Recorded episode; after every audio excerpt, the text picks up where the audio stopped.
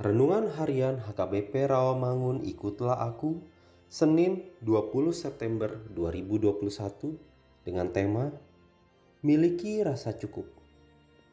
Bacaan kita pagi ini tertulis dalam Mazmur 128 ayat 1 sampai 6. Dan bacaan kita malam ini tertulis dalam Yakobus 4 ayat 8 sampai 17.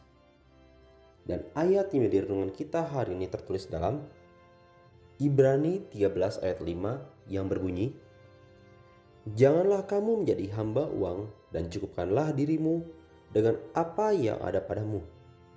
Karena Allah telah berfirman, Aku sekali-kali tidak akan membiarkan engkau dan aku sekali-kali tidak akan meninggalkan engkau. Demikian firman Tuhan. Uang tidaklah jahat, tapi cinta terhadap uanglah yang jahat. Karena cinta uang banyak orang menjadi gelap mata dan menyimpang dari kebenaran. Mereka rela melakukan apa saja demi uang, bahkan berani menghalalkan segala cara untuk mendapatkan uang. Tidak peduli apakah itu mengorbankan orang lain atau melanggar hukum.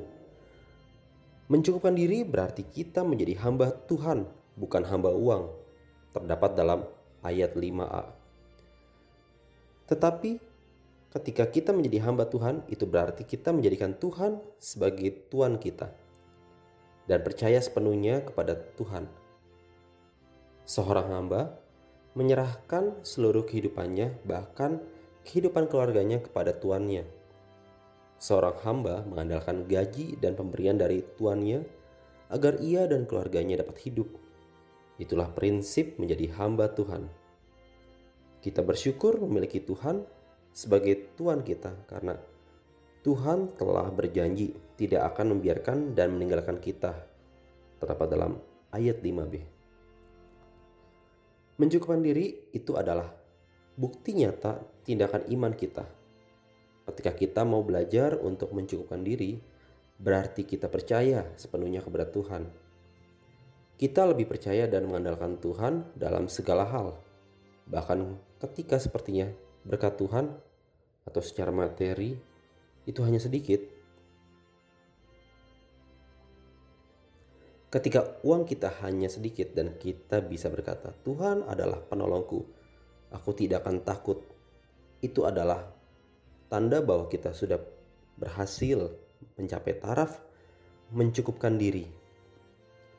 Jika kita sudah mencapai tahap tersebut, maka tidak akan menjadi masalah bagi kita seberapa banyak berkat yang Tuhan berikan kepada kita. Karena yang terpenting adalah iman kepada Tuhan sang pemberi berkat, bukan iman kepada berkat itu sendiri. Marilah kita berdoa. Ya Tuhan Yesus, hadirkanlah di hati kami selalu rasa cukup atas pemberianmu dalam kehidupan kami. Dengan demikian, kami selalu bersyukur atas karunia-karuniamu. Amin.